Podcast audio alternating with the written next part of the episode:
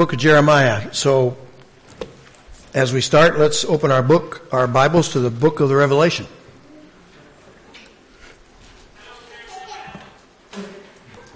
Say what? I want to talk to you this morning about the unending call. The unending call. I'm going to read from Revelation chapter 9. I'm going to start with verse 18 and read just a couple verses here.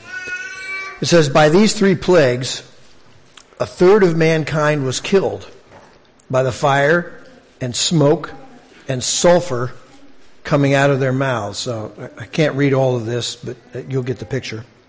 "For the power of the horses is in their mouths and in their tails, for their tails are like serpents with heads, and by means of them they wound.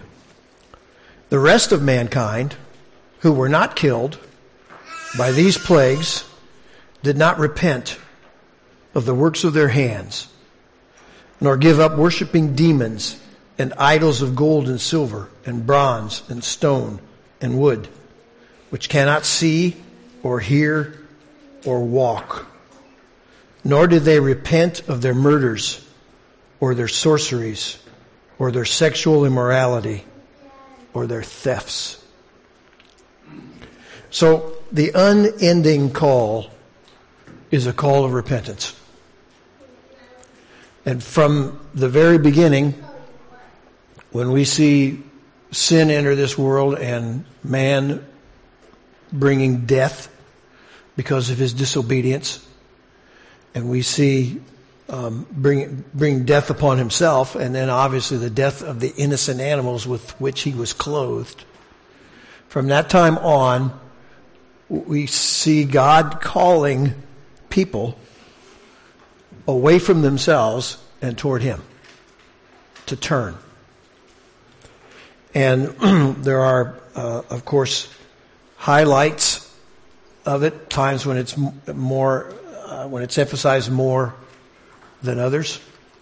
As we read these prophetic books like Jeremiah that we're in, and you can turn there now. We're going to start with chapter 6. As we read these prophetic books, we see it over and over again, up until the point to where a couple times in the readings that we had this week, if you read along with us in Jeremiah, you'll see that though Jeremiah calls the people to repent, God tells Jeremiah not to pray for them. Don't be praying for these people. Basically what he's saying is their judgment is already sealed because they wouldn't repent. We'll kind of touch briefly on that as we go. I've got to go rapidly here.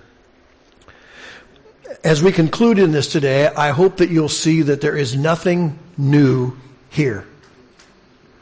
Where we live is not a new place. The time we live is a different year and a different number. We have different things. A few generations ago, we would have all got here behind a horse. But we would have all been here, and the heart of man would have been the same as it is today.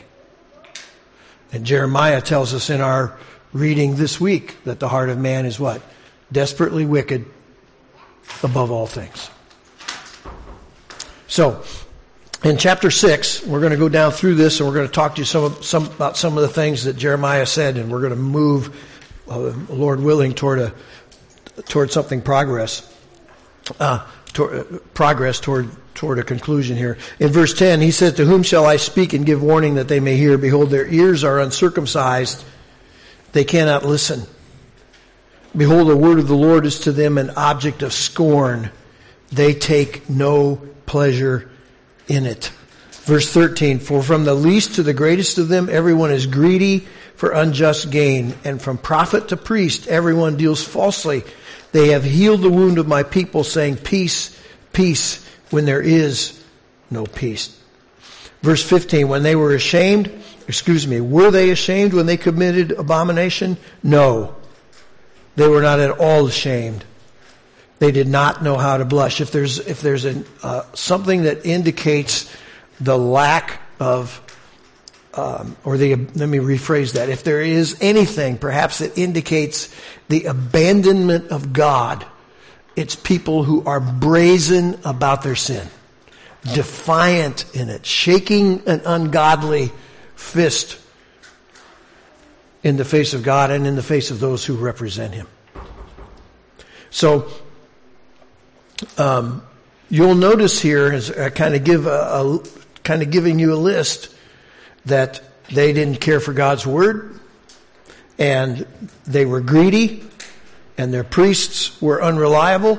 As a matter of fact, their priests were in it for gain, and we're going to go down through some of the issues here that they were dealing with, and you'll see that some of their issues are no different than there was. Chapter 7. And again, I'm only going to highlight some of the things in each of these verses. Verse 5. For if you truly amend your ways and your deeds, if you truly execute justice one with another, if you do not oppress the sojourner, the fatherless, or the widow, or shed innocent blood in this place, and if you do not go after other gods to your own harm, then I will let you dwell in this place, in the land that I gave of old to your fathers forever. So he's promising them that if they will abandon these things, that he will let them stay there. Now again, to kind of remind you where we are, there is a foreign power forming on their borders. And Jeremiah, through this book, is going to prophesy to them that foreign power is going to be used of God to judge them for their sin. So when he says, I'll let you stay here, that's what he's talking about. If you read this carefully, you'll find out that he also says, if you don't do these things, he said, every place is going to be taken. There will be nothing. Everything will be burned. Your crops will be burned. Your homes will be burned. Talking an invading army that looted and destroyed and killed and raped and pillaged and did all the things that looting armies do.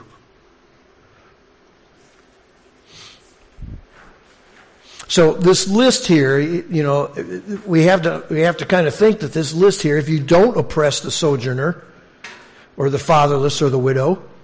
So the reason he's saying that is because they were either doing it or were being tempted to do it. And he's preemptively dealing with them. Verse 8, behold, you trust in deceptive words to no avail. Will you steal, murder, commit adultery, swear falsely, make idols to Baal, and go after other gods that you have not known? Excuse me. And then come and stand before me in this house, which is called by my name, and say, we are delivered, only to go on doing all these abominations? Has this house, which is called by my name, become a den of robbers in your eyes? And then I won't go on to elaborate, but he elaborates more on this. So what were they doing? They were saying, well, we went to church, therefore everything's cool.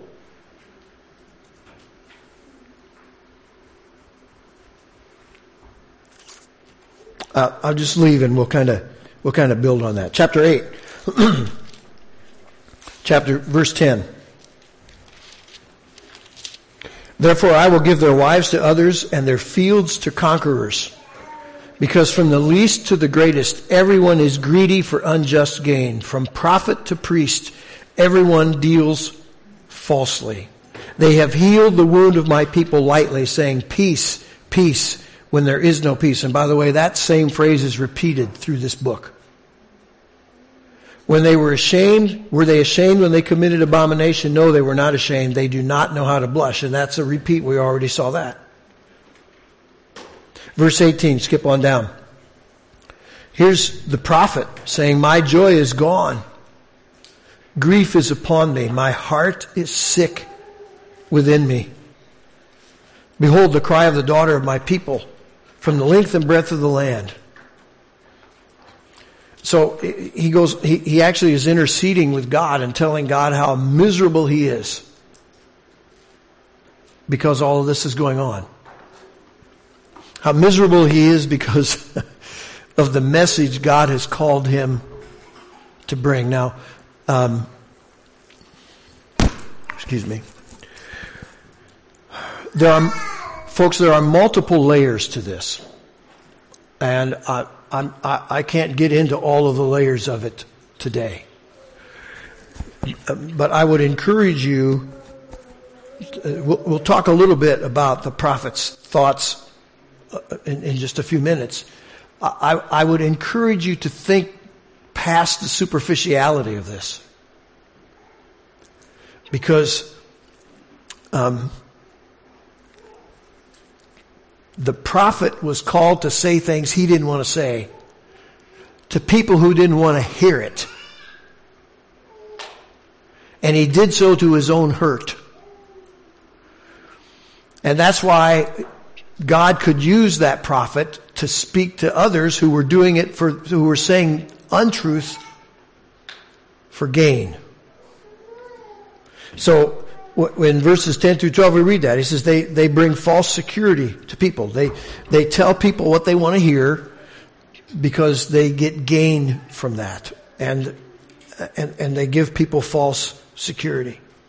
And then as we get down chapter 8 verse 18, we talk about the grief of the prophet, and I'll touch this again here in a little bit. He says the same thing in chapter 12, and he says the same thing in chapter 15. Now, we talked last week how the prophet is sometimes called the weeping prophet, and he does weep. And we read the notes that said probably he should, instead of being called a weeper, he should be referred to as a person of strength and fortitude and determination and discipline. Because though he was broken on the inside, he still did what God told him to do.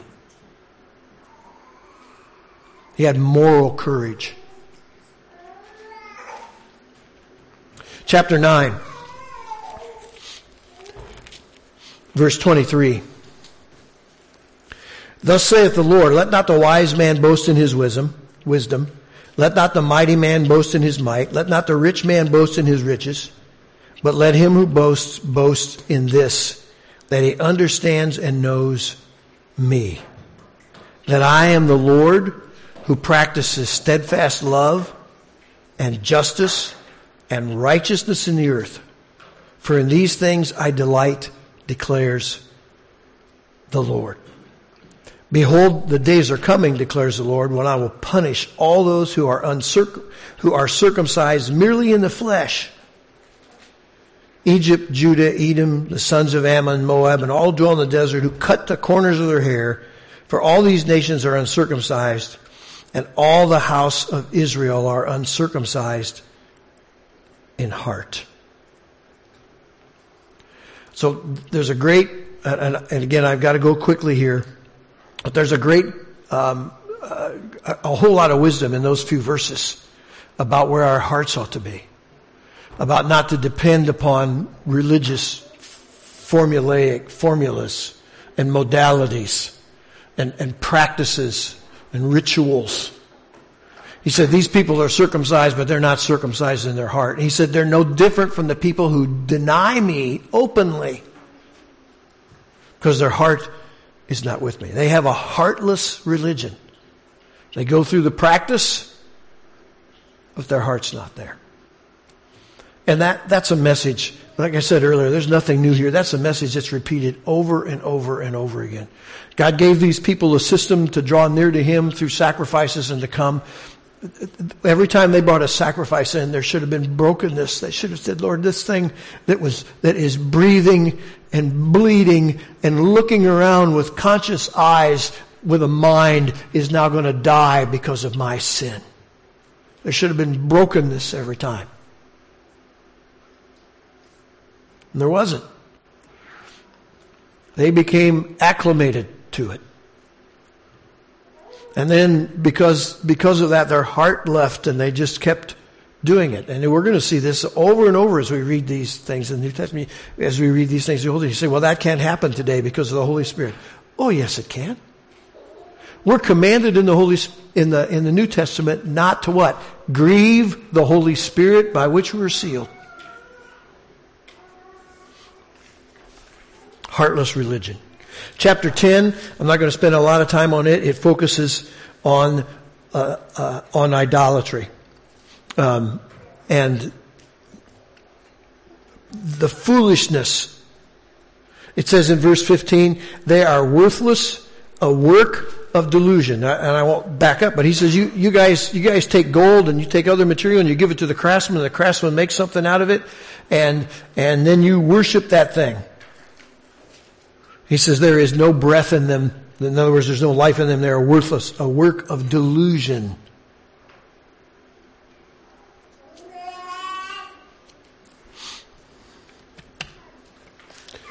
Chapter 11. We're going fast, aren't we? How many think we're going fast? Okay. How many think we're going slow? How many don't think? All right. Okay, quite a few. All right, I guess. All right. Chapter 11, verses 3 and 4.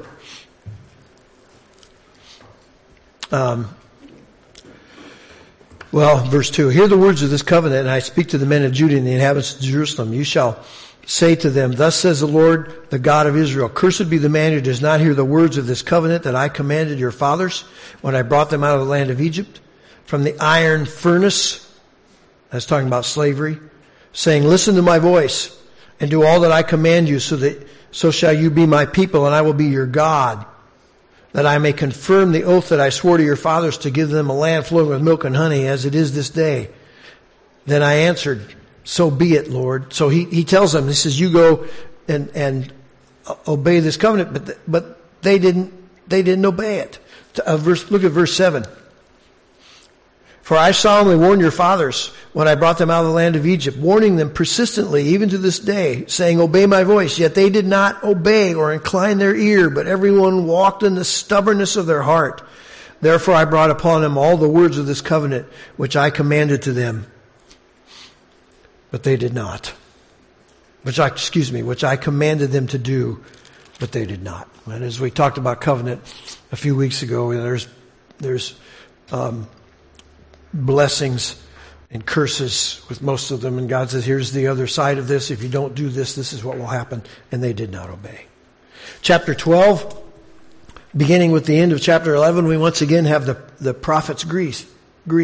And I'm not going to read all this, but he cries out, Lord, how long? How long is this going to keep going on? He cries out, why do the wicked prosper?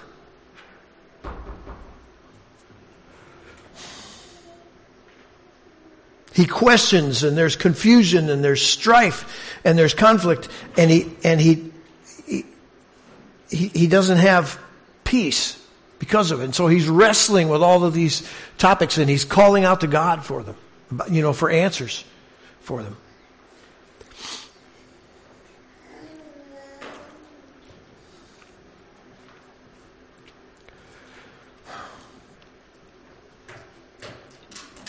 I'm really wrestling with how to say some of these things, but I feel I must be honest with you.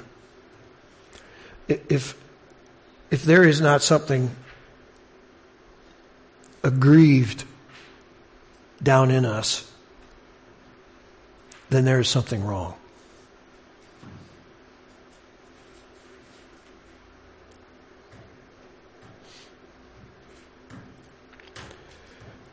If we laugh off the lies and shenanigans and manipulations of our government,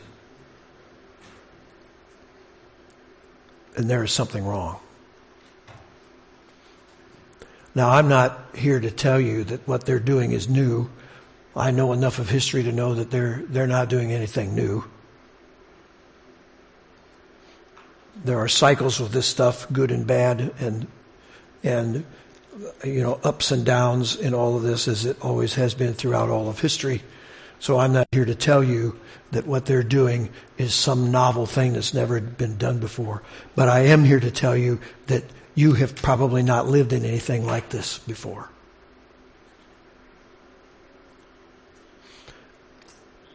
If when we look around, again, this is Sanctity of Human Life Sunday, if when we look around and we see what's going on, you've got to stop and think. We'll say, we look at those abortion places and we think that those are terrible. Folks, listen to me. Listen to me carefully. There are people going into those places who are confused, who are broken, who are deceived and delusional, and think that that's the answer to their problem.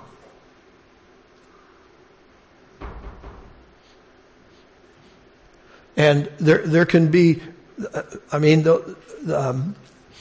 I could probably spend more than the rest of my time allotted here today just going over all of the circumstances that can be there.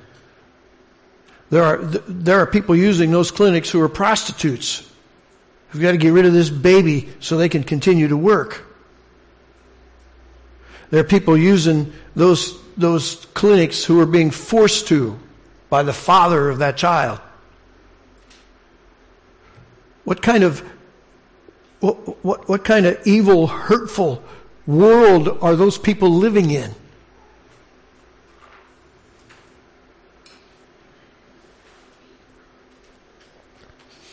When the prophet looked around him at all the things that were going on, his heart was broken. And over again, as I mentioned, and I didn't even go past what we were reading in this chapter and in chapter 15 and earlier, he cries out and says, you know, why is all this going on? Because his heart was broken. Now, not to mention the fact that they were trying to kill him,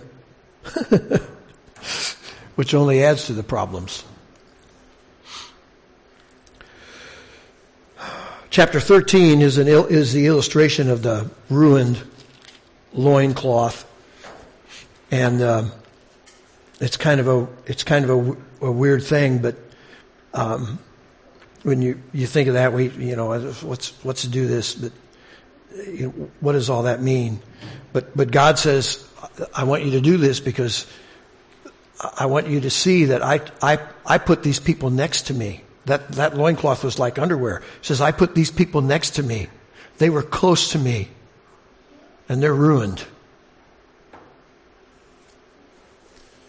Even though I tried to have this intimacy with these people.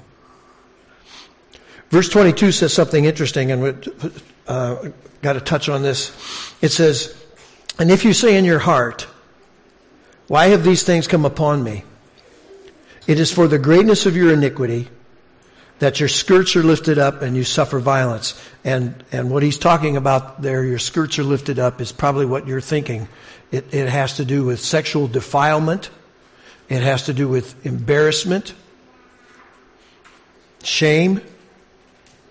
So, talking about that and violence. And then listen to what he says. Verse 23, can the Ethiopian change his skin? Or the leopard his spots? I mean, it wasn't Shakespeare that came up with this. Then also you can do good who are accustomed to evil. Now that's a play on words.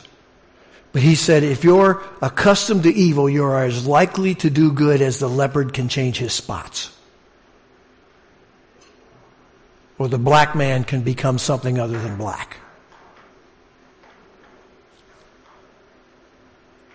Now stop and think what that means culturally, folks. Every year, as our culture gets deeper into degradation and violence and corruption, fewer people learn good. All they learn is evil and manipulation. And if you want to do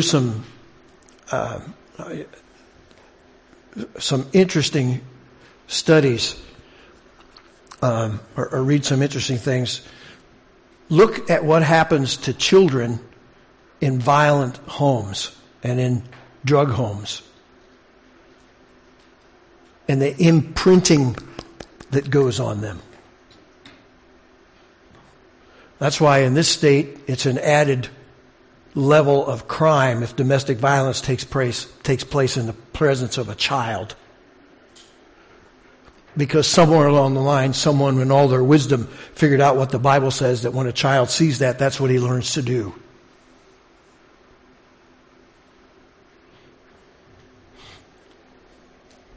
Chapter 14, once again, deals with heartless religion, false religion, and lying prophets. I'm not going to read all that and take time to do it. Chapter 15 deals with God's judgment.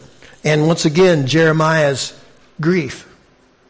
Now, I want to point out something here before we go on here and try to bring this whole big train to pull it into the station, at least someplace. Look with me at verse 20 of chapter 15. It says, and I will make you to this people a fortified wall of bronze, and they will fight against you, but they shall not prevail over you, for I am with you to save you and deliver you. So God promises the prophet that he would protect him, and he does so within the context of his calling.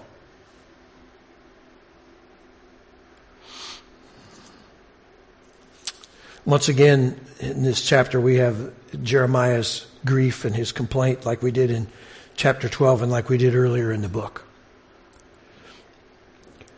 God says, I'll protect you. Now, God's blessing, his grace, is best manifested to us in obedience.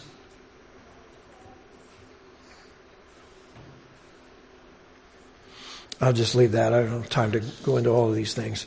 Chapter 16, the prophets commanded. The word of the Lord came to me, is verse 1. The word of the Lord came to me, you shall not take a wife, nor shall you have sons or daughters in this place. And then he goes on to talk about the disaster that's going to come. And that was an odd thing. And I mentioned this last week as we talked about the introduction to Jeremiah, that a bachelor like him was an outcast in culture because everybody got married in those instances in that particular culture. And he says, "Don't you get married and don't you have children in this land." Now, there is nothing new here. I said that earlier. This book, from Genesis to the Revelation, is a history of God's redemptive plan. And we see different facets of it as we move through. Talk about this here in a minute. We know things that Jeremiah didn't because he couldn't see them yet. And they've happened and we can now see them. There were people who wrote after Jeremiah, like Daniel, that Jeremiah never read. And of course, obviously, Jeremiah didn't have the New Testament. He didn't live in those days. So there are things that we know that they did not know. So we put this in the whole context of what's going on here. God has, from the very beginning, been calling people to repentance. He's been calling them to live honestly before Him. I mean, folks. I got so much to talk about here. Think about it. Take your mind back to Genesis chapter 3. These Adam and Eve sinned, and what did they do? They went and hid. And God came to the garden, and what did God do? He says, "Hey, where are you guys?" And they said, "We're over here." And He says, "Why are you hiding?" He says, "Because we're naked." What was God doing? God was seeking them. And then He made garments for them, which we talked about earlier. It was caused death. He made garments for them out of skins. Some blood covered their sin. We don't go very far until their children, one of their children, kills one of their other children. And in the process, again, think with me, Cain kills Abel. And Cain is angry, and what we have, I can't read it, but what we have is God going to Cain and say, "Cain, why are you upset? If you do right, you'll be accepted."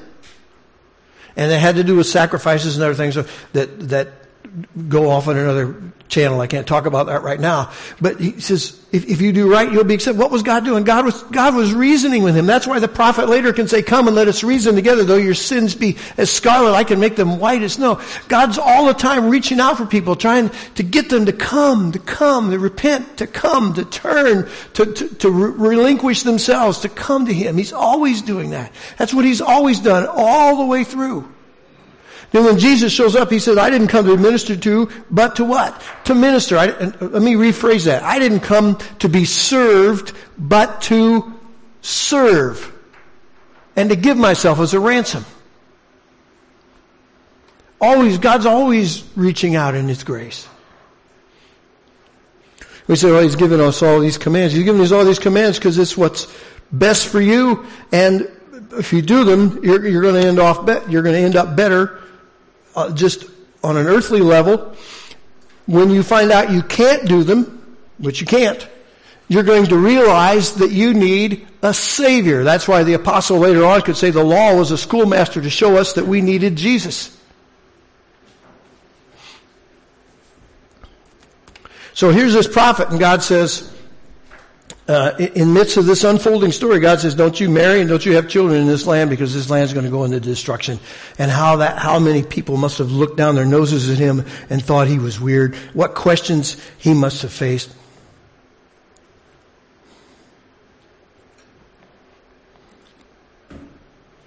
I talked about this last week, but those of you who have and who will homeschool your parents need to be prepared to answer questions.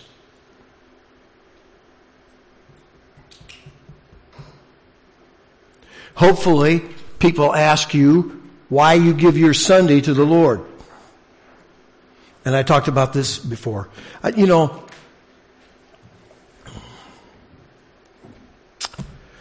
There's so much in here. I can't. I'm already out of time. There's so much here. It used to be businesses weren't open on Sunday. Now, some of you are too young to remember that. Now I want you to think with me. It has now become normal that Sunday is a holiday, not a holy day. And it won't take more. My generation is going to go off the scene and there will be no one who remembers it.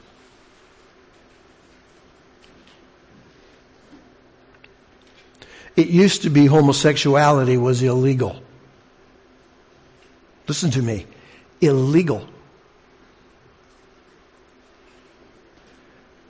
If a man dressed up like a woman and went to the park and tried to find a partner, the police would arrest him. And now men dress up like women and read books in our libraries. To our kids.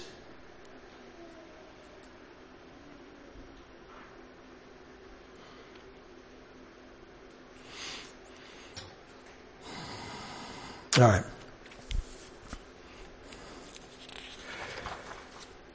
Okay. Are you still with me? I want you to write down three things, if you write down anything at all. Today we have an issue in our church, and I'm going to give you three C's. We have commercial Christians. That's the first C.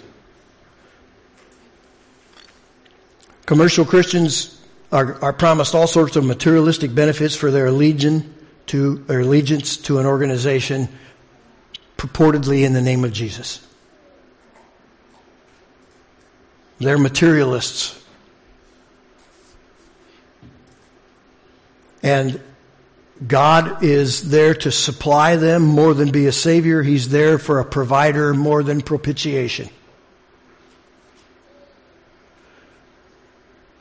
And though you can look online, I don't even know if they still have phone books anymore. You can read signs. You'll see that these churches advertise all of the sermon titles are filled with it. You can read the sermon titles. It's all about success. It's all about happiness. It's all about what's going on in your life right here and right now. And very few of these places are telling you that God Almighty died for your sins because you're wretched and under the wrath of God. Because people don't like to hear that. So these people never learn to repent. They never hear they need to repent. God is their friend and buddy who helps them.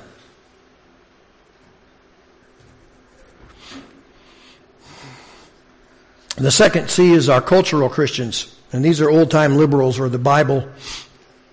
is just a book.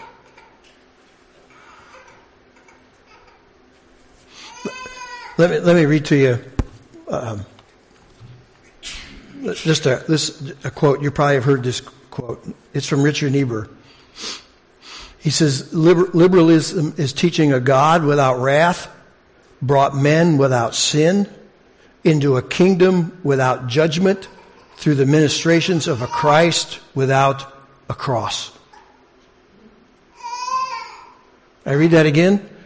A God without wrath brought men without sin into a kingdom without judgment through the ministrations of a Christ without a cross. This is our liberal churches out here that deny the power and the authority of the Word of God. Another fellow wrote about this. He said, let us not deceive ourselves. A Jewish teacher of the first century can never satisfy the longing of our souls. Clothe him with all the art of modern research. Throw upon him the warm, deceptive, calcium light of modern sentimentality, and despite it, all common sense will come to its rights again for our brief hour of self-deception, as though we have been with Jesus, we will wreak havoc upon us in the revenge of hopeless disillusionment. In other words, what's he saying? He's saying that this great teacher can't save us. The only one who can save us is God, who died on a cross.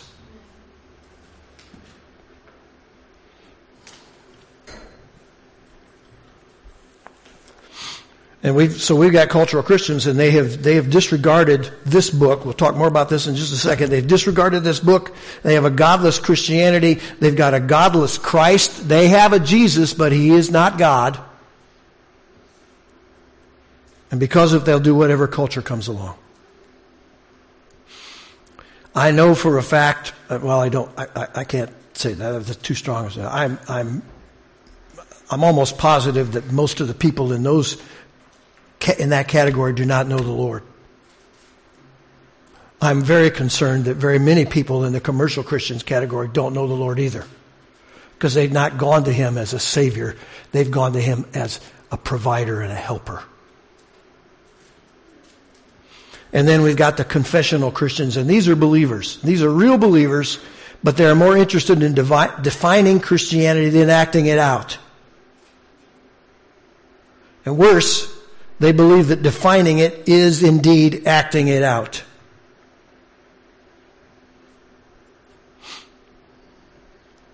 Now, the quotes that I just read to you, and I'm not going to read a bunch more of them here. The quotes that I just read to you all came from the early 20th century. We're talking 1920s and 1930s. We're not talking 10 years ago or even 50 years ago. We're talking 100 years ago. All of this was going on. So one of the authors that I was reading to you from fought against liberalism and denial of God's authoritative word. We'll talk about that in a second. The other one talked about the weakness of the church doctrinally. It didn't know doctrine. He said the church is just too busy out here trying to get converts. It's all working on its evangelistic effort, and the people in the churches don't know what they believe.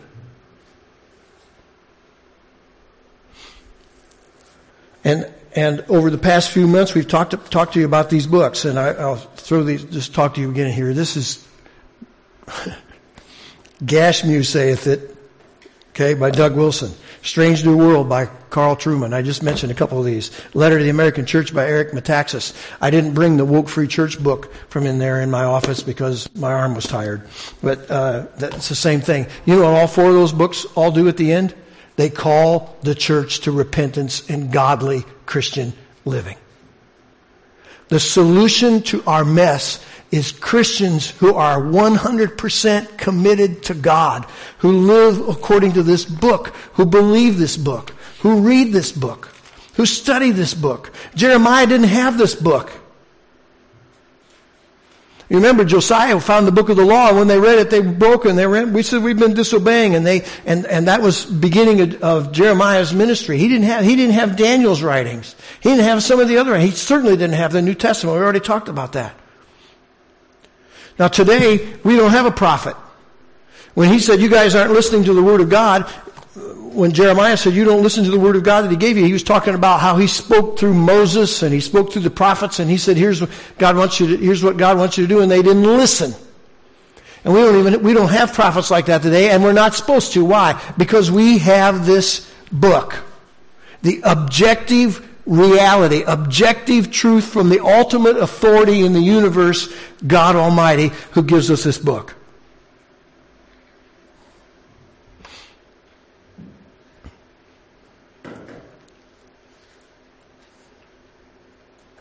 There's a continuum here when we go, if I would jump on both feet with evolutionary. If I jumped on it on evolutionary science with both feet, I probably would be messing some things up. You've got to have some wisdom in some of this stuff.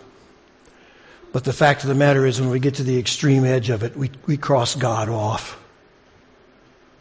Instead of having a God who made us, we tell people that we made God, and if we made him, we can unmake him, and we just cross him off.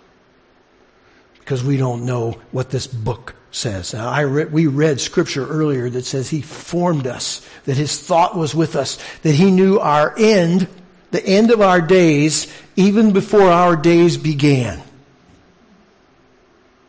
And we've got churches out here who do not have that knowledge.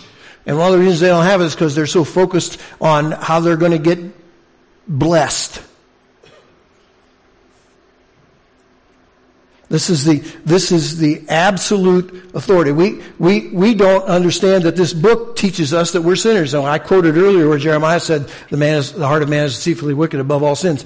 And when we go through this book, as we said, there's nothing new here. We go through this book, we find out that man's a sinner. That all men are sinners, that we're born under sin, that the death came through sin, and we could go over and over, and we could do a whole study on that. And because of that, the wrath of God rests upon us because we're in rebellion against God. That's basic, fundamental Christian doctrine, and most churches don't ever hear it.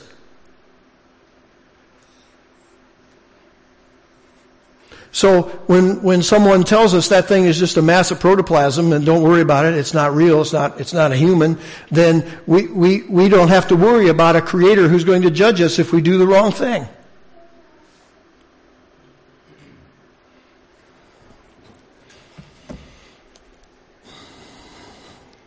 So, this book, all of it starts because we disregard this book. So do we read this book? Do we study it? If you are reading it, wonderful. It'd be better if you studied it. So I don't have time to. Make time. Cut something else out. Shut off the TV. Shut off the computer. Shut off lunch. I can't do that. Well, that's biblical. That's called fasting. That's biblical. There's all sorts of solutions that you can find to study it. Get a tool that will allow you to study it. And if you don't have a tool, give it some thought. What's he saying? Ask yourself some basic questions. So we have this list that it's in bulletin, you know. Ask yourself the basic, what's he saying? What was he saying to them? What's he saying to us? What does this really mean? Does this connect to other scriptures? Ask yourself, so you can do that. That's why God gave you the gray matter that he gave you, so you could give it some thought. And then the next question I have is, do we yield to it?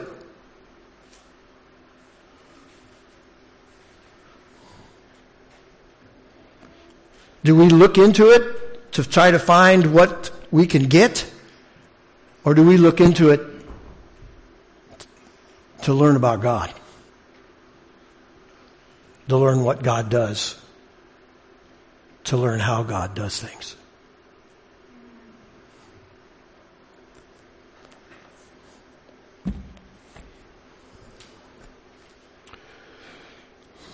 Would you stand with me? Thank you for being patient. This went long. I don't know how long it went. I'm grateful that Andy shuts the monitor off after he tells me I've gone too far. Because it would make my repentance for going too long be hard, I guess. Heavenly Father, We live in a broken world. And we know that in this world there's sin, and that within us there's sin. We also know, Lord, that we make our world more broken by walking away from you, by abandoning your word.